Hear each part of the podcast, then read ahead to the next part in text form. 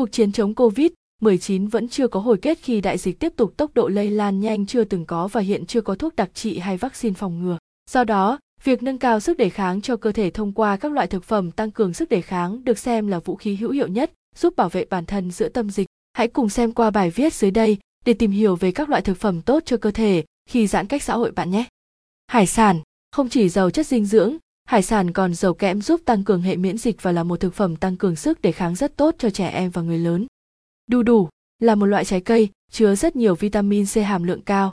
Theo nhiều nghiên cứu, loại trái cây này chứa đến 224% lượng vitamin C được khuyến nghị mỗi ngày.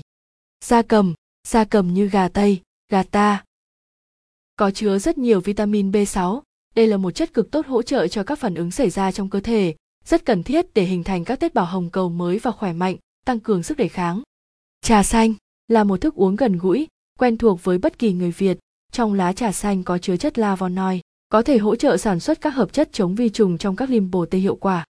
Sữa chua nguyên chất Sữa chua là một trong những thực phẩm có chứa hàm lượng lợi khuẩn lớn cho cơ thể và là nguồn cung cấp vitamin 500 tuyệt vời. Không chỉ tăng khả năng phòng thủ tự nhiên hoàn hảo chống lại virus, đồng thời giúp bạn sở hữu thân hình cân đối và nước da mịn màng.